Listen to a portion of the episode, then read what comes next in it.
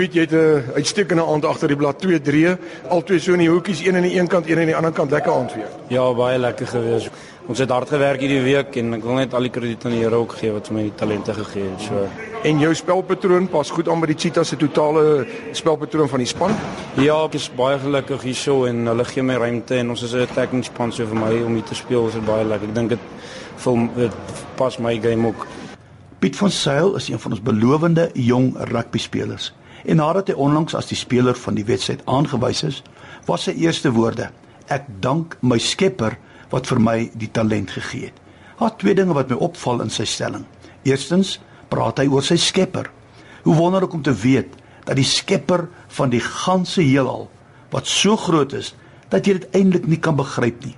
Jy weet as hulle praat van planete wat 20 miljoen ligjare weg is en hulle is nog steeds besig om ontdekkings te maak.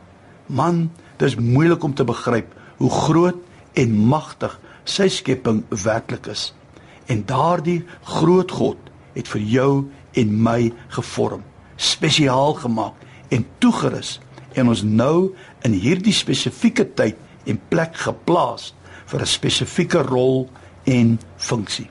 Onthou dis altyd tussen die biljoene mense op aarde is daar niemand soos jy nie.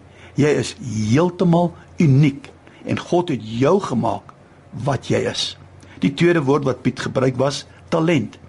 Ek kan vir geen oomblik dink dat die Here vir jou en my sal vorm en maak sonder enige talent. Nee, ek glo elkeen van ons het 'n talent ontvang.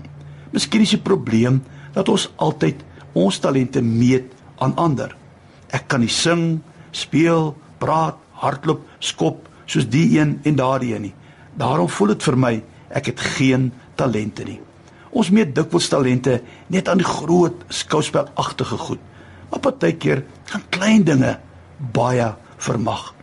Daar is in ons gemeente 'n familie wat my elke Sondag 'n pakkie lekkers gee. Nou dis nie iets besonders, baie duursaam of skouspelagtig. Maar weet jy hoeveel beteken dit vir my?